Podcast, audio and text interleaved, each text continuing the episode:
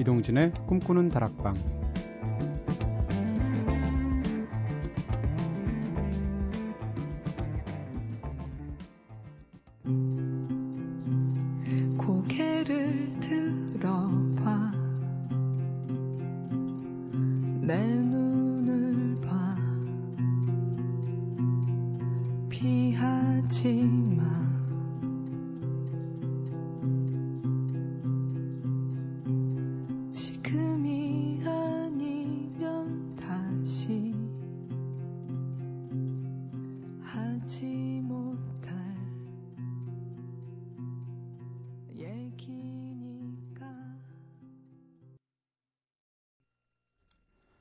안녕하세요. 이동진입니다. 이동진의 꿈꾸는 다락방 오늘 첫 곡으로 들으신 노래는요. 시와 무지개의 고개를 들어봐 였습니다. 아, 환절기 목 감기도 조심하셔야겠어요. 네.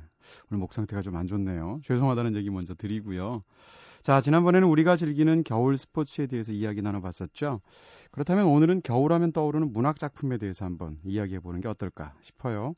배경이나 소재, 전체적인 분위기에서 겨울을 잘 느낄 수 있는 작품으로 여러분들은 어떤 것을 떠올리시나요? 자, 먼저 제작진의 한마디부터 듣고 올게요. 선우의 책. 겨울과 어울리는 문학하면 문학감이 하루기에 상실의 시대가 생각납니다. 소설의 배경이 겨울은 아니지만 전체적으로 고독하면서 쓸쓸한 분위기가 메마르고 건조한 겨울과 비슷한 느낌이 들거든요 하셨습니다. 이거 겨울 배경으로 한 책을 읽어본 적이 없어서 상실이 시대 얘기하는 거 아니에요? 네. 가을에 참 잘 어울리는 책이라는 생각이 들어요. 겨울에도 참 잘 어울리고요. 왠지 이 원제가 노르웨이 숲인가 그렇죠. 그래서 노르웨이에 이렇게 전나무가 울창한 숲을 지나가는 것 같은 그런 이미지들이 떠올리기도 하죠. 은지의 책 겨울하면 러시아 문학이 떠오르지만 그 중에서도 도스토옙스키의 단편 하얀 밤 슬픈 이야기 떠올라요. 그리고 고등학교 때 배웠던 시 중에서 김종길 시인의 성탄제도 생각납니다. 눈밭을 헤치고 붉은 산수 열매를 따오신 아버지의 사랑에 뭉클해졌던 기억이 있네요 하셨습니다. 김종길 시인 성탄제가 교과서에 들어있던 시대에 학교를 다니셨군요. 네. 정말 굉장히 훌륭한 시죠. 우리 뜯다 보면, 읽다 보면, 뭐라 그럴까요? 눈에 하얀 빛깔하고 붉은 산수 열매의 빛깔이 이렇게 머릿속에 대조되어서 떠오르는 것 같은 그런 느낌이 들죠. 저는 이 원고를 딱 받고 나니까 무슨 생각이 제일 먼저 났냐면 설국입니다. 가와바다 야스나리의 설국인데 설국을 제가 굉장히 좋아하고 중고등학교 때 굉장히 쇼크를 받은 작품이라서 첫 두 문장을 제가 외우고 있어요. 긴 터널을 지나자 눈의 고장이 시작됐다. 밤의 밑바닥이 하얘졌다. 라는 두 문장인데, 이 문장 자체가 워낙 유명하기도 하고요. 어린 마음에도 읽으면서 터널을 딱 지나니까 눈 풍경이 펼쳐지고 밤인데, 그 표현을 밤의 밑바닥이 하얘졌다라고 표현을 한다는 거죠. 그래서, 와, 어떻게 이런 표현을 할까 싶은 생각이 났던 게 지금도 불현듯 떠오르네요. 정원영 씨의 노래 듣겠습니다. 겨울.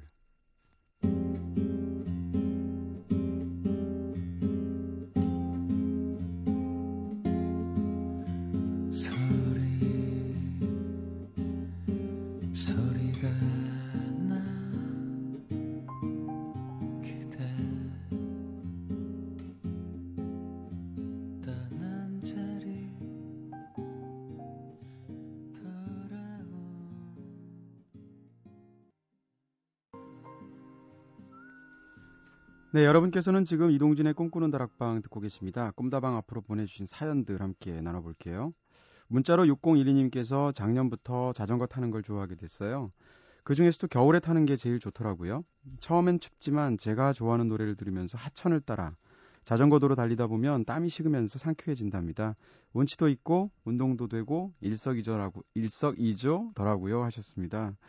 자, 세상에서 가장 평화로운 네, 이동 수단일 거예요. 자전거. 사람의 다리 힘만으로 어떻게 그렇게 신속하게 이동할 수 있는지 신기하기도 하고요. 문자로 5123님께서 안녕하세요. 어느덧 꿈다방 청취한 지 한 달이 다 되어 가네요. 혼자서 야간 근무하는 청취자인데요. 홀로 일하다 보니까 라디오 끼고 산답니다. 얼마 전엔 여자친구와도 헤어졌는데요. 이 외로움 달래는 법 좀 알려주세요 하셨습니다. 라디오 듣는 거죠, 뭐. 그러라고 저희 꿈다방이 있는 거고요. 네. 사실 이 밤에 라디오 들으시는 분들, 주변에 사람 많고 이러면 라디오 들으시겠어요? 그리고 외로움은 달래는 게 아니고 거의 모시고 살아야 되는 거거든요.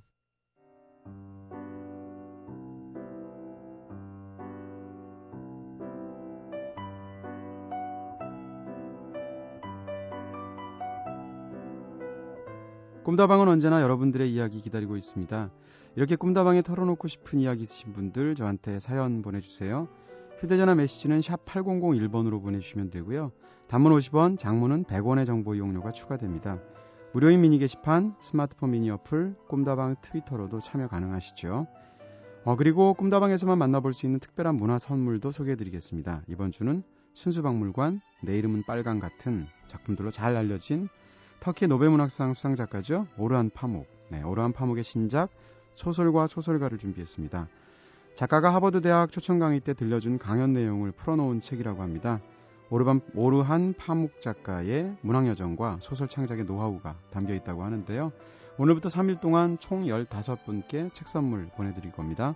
참여 원하시는 분들 꼼다방 홈페이지에 있는 문의 및 이벤트 게시판에 문화 선물이라고 말머리 달아서 신청글 남겨주세요. 아, 밴드 중에서도 가장 밴드 이름이 서정적인 밴드 중에 하나일 거예요. 별의 여행자니까 스타세일러요. 팀버클리의 노래 제목에서 따온 그룹명으로 알고 있는데요. 영국 밴드 스타세일러의 노래 듣겠습니다. Hurts Too Much. We all get burned sometimes.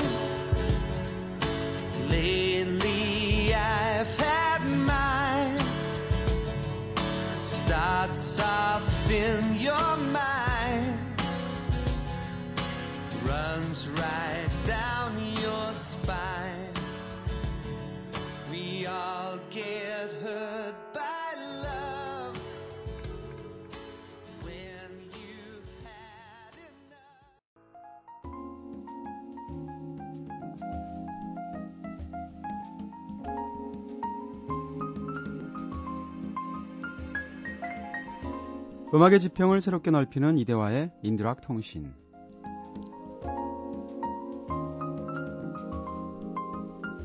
매주 화제가 되고 있는 인디 음악의 소식을 발빠르게 전하고 조금 좀 낯설긴 하지만 두기가 즐거운 음악들을 소개해드리는 시간이죠. 오늘도 꿈다방의 귀요미 음악평론가 이대화 씨 나오셨습니다. 안녕하세요. 네, 안녕하세요. 아, 여전히 귀여우세요. 어떻게, 네, 네, 감사합니다. 네. 오늘은 또 티셔츠를, 야, 네. 굉장히 미술적인 티셔츠 입고 오셨어요. 캠벨 수프 깡통이잖아요. 네, 이거 네, 앤디 워홀. 싸더라고요. 네. 어, 요즘 유행하는 건 아니고 굉장히 네네. 흔히 볼 수 있는 티셔츠인데요. 음, 그냥 흰색을 제가 좋아하는데 싸길래 그거 한번 드셔보신 적 있으세요? 한 번도 없어요. 제가 미국에서 1년간 연수할 때 네. 슈퍼에 갔더니 저 수프 깡통이 있는 거예요. 네. 그래서 와, 저 그림에서만 보던 앤디 워홀의 음. 그거구나 싶어서 제가 먹어봤거든요. 네. 못 먹겠더라고요. 맛이 뭐라고 그럴까요? 맥맛이라고 그러나 우리말에 아. 왜 이렇게 별 맛 느껴지지 않는 여기다가 뭐 요리를 더 해서 넣어야 되나? 그냥 그대로 먹기도 하고 뭐 이렇게 끓여서 네. 이렇게, 이렇게 수프 같은 거 할 때 넣기도 하고 그러는데 콩요리 같은 거. 음, 네. 가장 심플한 어떤 그런 요리들 중에 하나겠죠. 요새는 이게 네. 옷 브랜드들이 음. 그 예술가들의 뭐 대표적인 그림이나 아니면 네네. 음악가들의 어떤 앨범 재킷이나 사진 같은 거를 음. 많이 런칭해서 같이 조인트를 하더라고요. 음. 음, 패션에서도 약간 예술적인 걸 사람들이 많이 원하는 것 같아요. 네 네 그런 것 같아요. 아, 뭐 미술이면 미술, 네, 음악이면 음악, 귀요미면 귀요미. 네, 굉장하십니다. 네. 아, 전과 다르게 굉장히 칭찬으로 네. 시작을 아, 제가 해주시네요. 지금 띄워드리고 있고요. 사실 지금 네 금호경 국장님께서 오늘부터 새로운 PD로 꿈다방 맡고 계신데 네. 어필 좀 세게 해야 되지 않나요? 왜냐하면 곧 개편도 다가오고 네. 네, 뭐 네, 제가 귀요미의 운명을 저희가 알 수가 없잖아요. 뭐 있겠습니까? 열심히 준비해 와야죠. 자 그러면 화제가 되고 있는 음악 소식들 들으면서 코너 본격적으로 시작해 보도록 하겠습니다. 오늘 어떤 소식들 가져오셨어요? 네, 오늘 뉴스는요. 네. 아, 얼마 전에 롤링스톤이라는 잡지에서 네. 특집 기사까지는 아니고 굉장히 재밌는 기사가 하나 실렸는데 이런 겁니다. 오늘날 음악인들이 돈을 버는 아홉 가지 방법들 어. 제목이 이렇게 돼 있어요. 네. 뭐냐면 요즘 음반 유통하고 뭐 만드는 사람들이 삼중고를 겪고 있습니다. 음, 첫 번째로는 MP3의 가격이 CD에 비해서 훨씬 낮죠. 너무 싸죠. 그렇죠. 그리고 어, 유통사의 비율이 예전보다 훨씬 높아졌습니다. 네네. 음악을 만드는 사람 입장에서 많이 떼어주고 있고요. 네. 세 번째로는 불법 다운로드까지 있습니다. 아. 진짜 모든 것이 수익을 계속 깎아먹고 네. 결국 정말 남는 게 얼마 없어진 상황인데 음. 그래서 어, 이제는 음반을 팔고 음원을 파는 것만으로는 예전만한 몸집을 음. 갖기가 힘들죠. 네. 그래서 대형 레이블을 유지한다는 게 굉장히 힘든 상황이 됐는데 네. 네. 그러다 보니까 이 수익을 다양화하는 전략들이 많아지고 있습니다. 그 트렌드를 아마 짚어놓은 것 같은데요. 약간 재미도 가미돼 있는 좀 캐주얼한 기사니까 제가 요약을 해드릴게요. 네. 아홉 가지 방법에 뭐가 있냐면 음. 첫 번째는 티셔츠와 캐릭터 상품입니다. 아 역시. 네. 옛날부터 그랬잖아요. 그렇죠. 네. 특히 이미지가 굉장히 좋고 좀 잘생긴 가수일 경우에는 음. 아 이게 먹어주죠. 네, 저스틴 비버처럼. 네. 특히 어, 원 디렉션 같은 아이돌 가수들이 지금 공연장에서 불티나게 티셔츠를 팔고 있다 이런 기사가 이제 실렸는데 네. 10대 보이 밴드들 같은 경우는 뭐 공연 하나마다 22만 달러를 벌어들인답니다 티셔츠만으로. 그래요? 몇 네. 번을 티셔츠 값이 얼마인데요? 그러니까 네. 아마 거기 있는 사람들이 22만 거의 다 사야 되지 않을까 싶은데. 22만 불이면 2억 5천만 원 되잖아요. 네. 네. 어떻게 계산한 건지 모르겠지만 하여튼 그 어, 수치는 그렇습니다. 엄청나군요. 네. 네. 네. 그리고요. 그리고 영화나 드라마에 네. 곡을 삽입해서 저작권료를 받는 거 이렇게 돼 있는데요. 네. 그러니까 음원을 파는 것보다도 나 이 영화에 이 음악을 쓰고 싶습니다 했을 때 대가를 지불하는 그 돈이 훨씬 크다는 거죠. 그렇죠. 네. 가장 큰 예로 얼마 전에 그린데이가 음. 저는 이 영화 못 봤습니다만 윌 페럴 주연의 캠페인이라는 영화가 있는데 네. 거기 end credit에 네. 어, 음악이 삽입이 됐대요. 근데 네. 그걸로 정확한 액수는 공개되지 않았지만 진짜 엄청난 돈을 받았다 이렇게 음. 얘기를 합니다. 그거 하나 땡기면 뭐 행사 수십 번 하는 것보다 그럼요. 훨씬 나은 거죠. 네. 지금 한국에서 영화 만드시는 감독들이 그 뭐라 그럴까? 굉장히 이 음악. 애로점을 뭘 토로하냐면 음원 값이 너무 비싸다. 네, 근데 드라마는 싸거든요. 그렇죠. 예를 들어서 응답하라 1997 같은 데서는 지금 90년대 향수를 자극하기 위해서 수많은 그 당시 네. 가요들 쓰고 있죠. 근데 그건 거의 거저 쓰고 있거든요. 굉장히 싼 값으로. 그렇죠. 근데 영화에서 그 값으로 쓰려면 어마어마한 돈을 줘야 돼요. 그런 거에 대해서 감독들이 굉장히 애로사항을 토로하더라고요. 네. 어, 음악계가 굉장히 어려운데요. 음. 어떻게 보면 영화계에서는 음악계를 좀 도와주고 있는 볼 수도 있겠습니다. 그렇죠. 노래 한 곡에 아마 수천만 원씩 할 거예요. 네. 영화에 삽입하려면. 그렇죠. 그린데이 음. 같은 경우는 이름값도 있으니까 더 대단하겠죠. 그렇겠죠. 또 하나는 패션 브랜드를 갖는 겁니다. 네. 대표적인 예로 제시카 심슨이 언급되고 있는데 저는 잘 모르겠지만 구두가 굉장히 유명하다 그래요. 네. 근데 제시카 심슨의 그 구두 브랜드가 어. 한해 벌어들이는 수익이 최대는 10억 달러에 육박한다고. 그 본인이 디자인한 구두는 아닌 거죠? 정확히는 모르겠어요. 근데 아. 자기의 이름을 걸고 나가는 네. 어, 브랜드인데요. 와, 10억 달러면 정말 음반 활동보다 훨씬 더 많은 수익이 여기서 창출되지 않나. 그건 그냥 뭐 싶습니다. 기업인 거죠. 그렇죠. 또 하나는 똑같이 이제 패션인데요. 네. 향수입니다. 아까 저스틴 비버 네. 얘기하셨는데 음. 아, 대부분의 10대 남자들이 저스틴 비버와 같은 향기를 내고 싶을 것이다라는 의도에서 안 출발했는데 돼요. 그 향수 써도 안 돼요. 네. 저스틴 비버처럼 타고 나야 돼요. 그렇죠. 네. 패션의 완성은 얼굴이라 그러죠. 네. 3주일 만에 300만 달러를 벌었답니다. 아, 내놓자마자 저스틴 네. 비버 향수가. 워낙 지금 큰 돈만 얘기하시니까 감이 없네요. 네. 그리고요. 네. 또 하나는 재테크입니다. 네. 직접 자신의 돈을 기업에 투자를 하는 건데요. 저스틴 팀버레이크 같은 경우는 마이스페이스에 큰 돈을 투자했다고 하고요. 네, 네. 보노는 페이스북에 엄청난 투자를 했답니다. 네. 아마 투자를 대행해주는 업체에 자신이 금융 지원을 해주는 걸 텐데 음. 자기가 직접 뭐 이렇게 계획을 짜서 뭐 전문적인 투자를 하진 않겠죠. 네. 하지만 음악으로 돈을 버는 게 아니라 네. 재테크, 금융 쪽에 손을 대고 있다는 것부터가 네, 네. 어, 가수들의 좀 달라진 면모라고 볼 수 있고요. 네.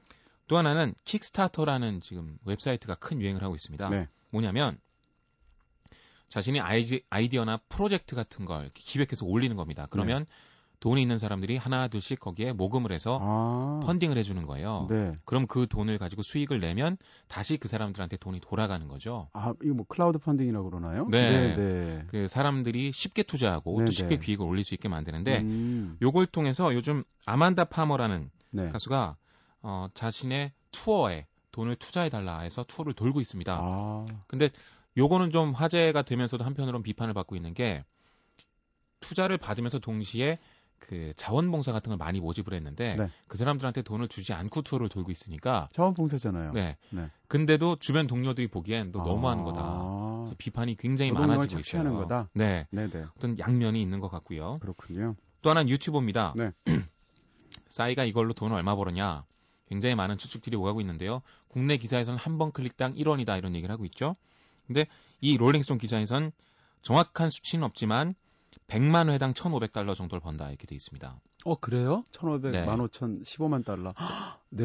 어, 100만 회에 1,500달러면 네. 물론 뭐몇억 회를 한다고 해서 엄청나게 큰 돈은 아니겠지만 어, 그럼 싸이가 한 2, 3억 되네요. 유튜브 수입만. 그렇죠. 그 광고 아. 수익을 아마 저작권자랑 분배하는 걸로 알고 있거든요. 네. 아니, 뭐, 아까 무슨 뭐 10억 달러, 300만 달러 할 때는 뭐 그냥 시큰둥 하더니, 싸이가 2, 3억 벌었- 벌었다니까 눈이 귀가 번쩍. 그렇죠. 네. 갑자기 한 사실 뭐 몇 조 이러면 아예 뭐 다른 얘기 같아서 관심도 안 가는 게. 그렇군요. 또 하나는 라이브 네. 공연을 음반으로 발매하는 겁니다. 네. 그러니까 음반 수익이 잘 안 나니까 공연을 정말 골수 팬들한테 다시 파는 거죠. 어. 레다 칠리페퍼스나 펄짐 같은 밴드들이 주로 이 작업을 벌이고 있고요. 네.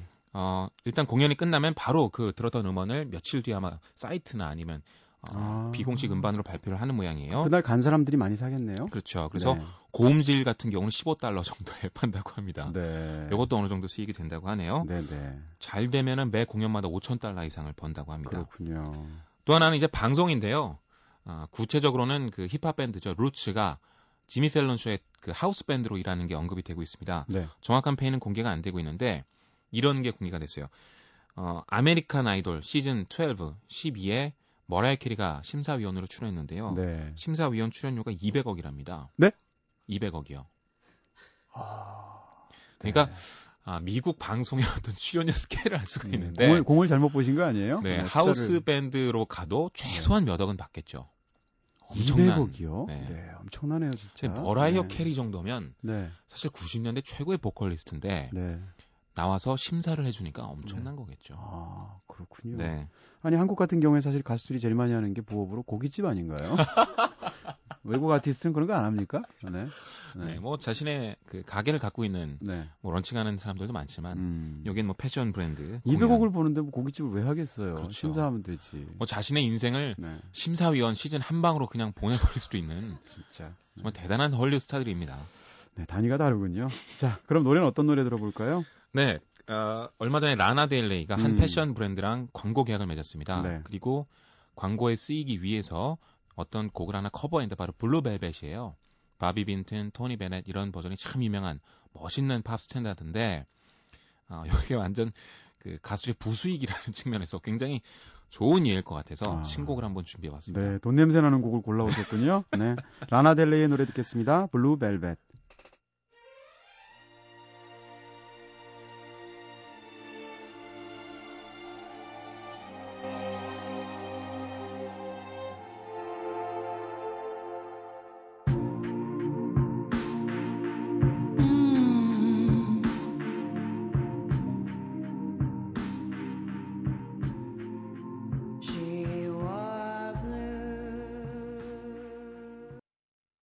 라나 델레이의 Blue Velvet 들으셨습니다. 아, 뭐 목소리 탁 가라앉으면서 네. 요즘 이런 목소리들이 유행이죠. 그렇죠. 네. 아 뭐랄까요 예전처럼 가창의 휘트니 휴스턴, 음. 머라이어 캐리 이런 것보다도 분위기로 탁 파고 들어가는 음. 특히 언더그라운드 쪽에서는 진짜 아, soulful한 보컬을 엄청나게 연마하는 사람들보다는 자신의 개성을 확실히 가진 사람들이 네, 네. 뜨기 때문에 네.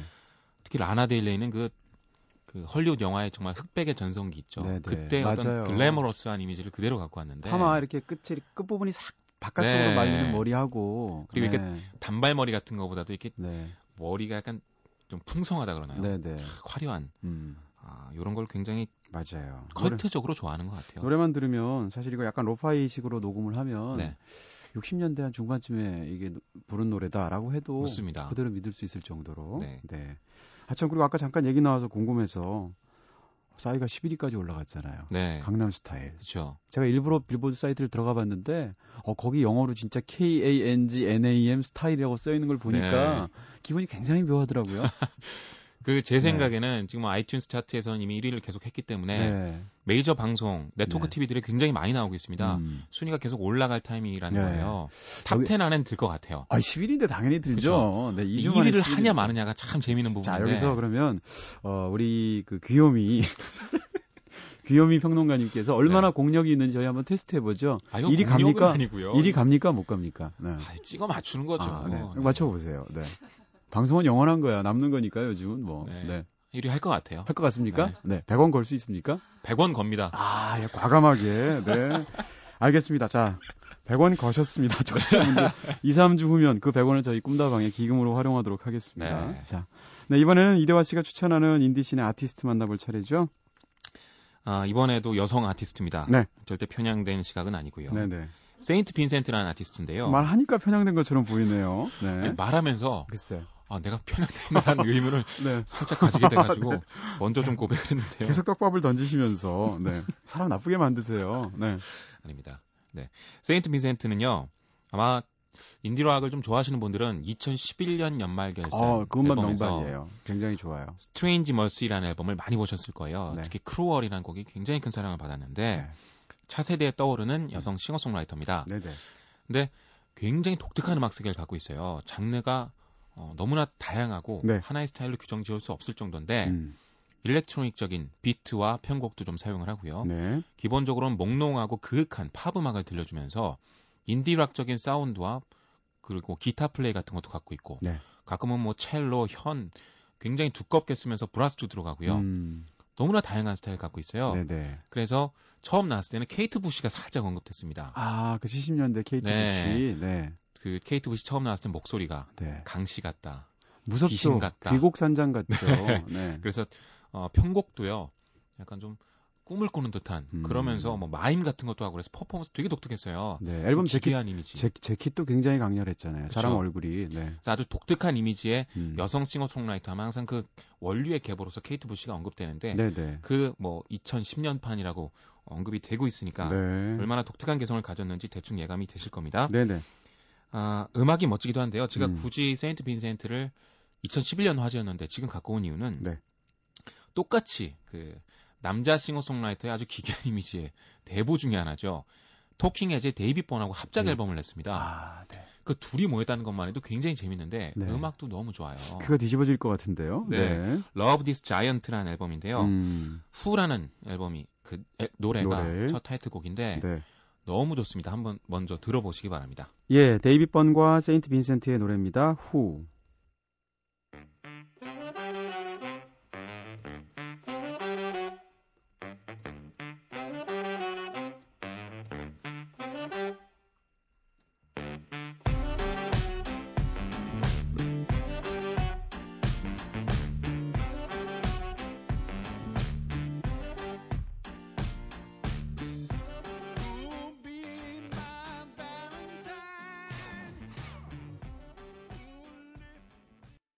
네, 데이비 번과 세인트 빈센트의 Who 들으셨습니다. 노래 들으니까 이건 세인트 빈센트 노래라기보다는 데이비 번의 번. 노래인데요. 그렇죠. 토킹 헤즌데요, 완전히. 아무래도 네.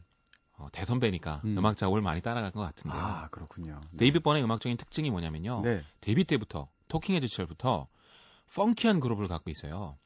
남들이 다 막 깨고 부수는 락앤롤을 할 때 아방가르드 펑크를 한 겁니다. 네. 일렉트로닉도 막 싣고 아프리카 리듬도 막 끌어오고요. 네네. 여기도 들어보면 데이비 번만의 독특한 펑키 그루브가 있는데 음, 저는 토킹 헤즈 음악을 항상 댄스 음악이라고 생각하고 듣는데 네. 야 정말 대단한 음, 공력을 보여주고 있고요. 네네.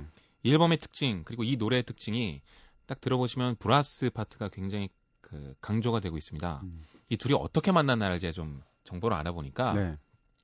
그냥 둘이 단발적인 공연을 한 번 할 기회가 있었대요. 네. 아무래도 개성이 좀 비슷하고 독특하니까 음, 아, 뭐 공연을 기획하는 사람 입장에서 둘을 붙여보면 재밌겠다 생각을 한 거죠. 네.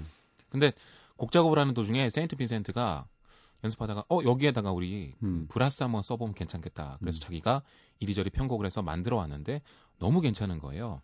그래서 데이비 번이 어 이거 괜찮네. 야 우리 브라스 쪽으로 해서 앨범 하나 만들어 보자 해서 그냥 네. 뚝딱 낸 겁니다. 아, 네. 데이비 번은 이렇게 합작 앨범들 그리고 네. 그냥 뚝딱 나오는 걸 요새 굉장히 많이 내고 있는데 음, 어 2000년대 말에도 일단은 저 브라이언 이노하고 같이 합작 앨범 한번 냈고요. 네네. 팻보이 슬림하고도 한번 냈습니다. 아, 그랬어요? 네. 네. 그리고 이번에 이제 세인트 빈센트도 같이 가고 있는데요. 음, 두 사람 나이 차이가 한 서른 살 날 거 아니에요? 엄청나죠. 네. 세인트 빈센트는 20대고 네. 데이비 번은 지금 거의 60. 이 반대 케이스는 별로 없는 것 같아요. 한 5, 60대의 선배 여자 뮤지션과 네. 한 20대의 남자 뮤지션 이런 경우 있나요? 저 별 기억이 잘 안 나네. 아, 옛날에 마돈나와 젊은 프로듀서들, 뭐 그럼- 저스틴 팀버레이크. 어 마돈나를 너무 네. 너무 할머니로 봤다. 좀 미안하다. 네, 네. 사실 할머니죠.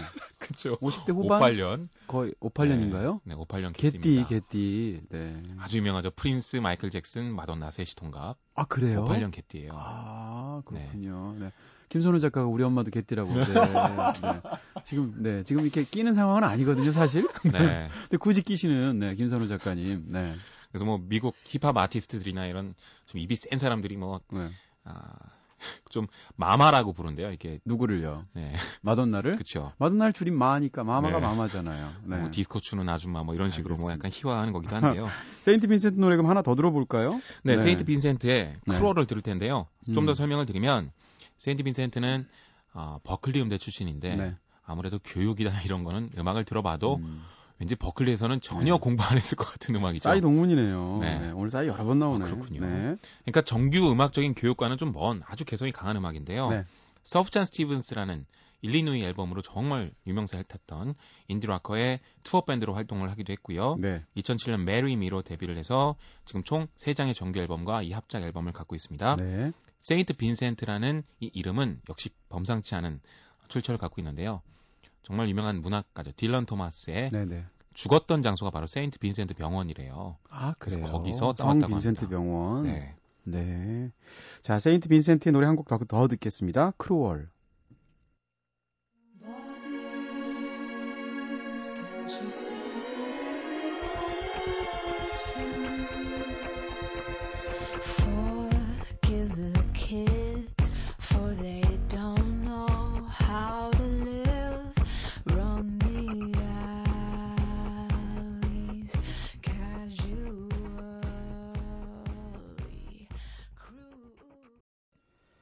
네, 세인트 빈센트의 Cruel 들었습니다. 여러분께서는 지금 이동진의 꿈꾸는 다락방 듣고 계십니다. 오늘 인디락 통신 코너에서는 음악 평론가 이대화 씨와 함께하고 있습니다.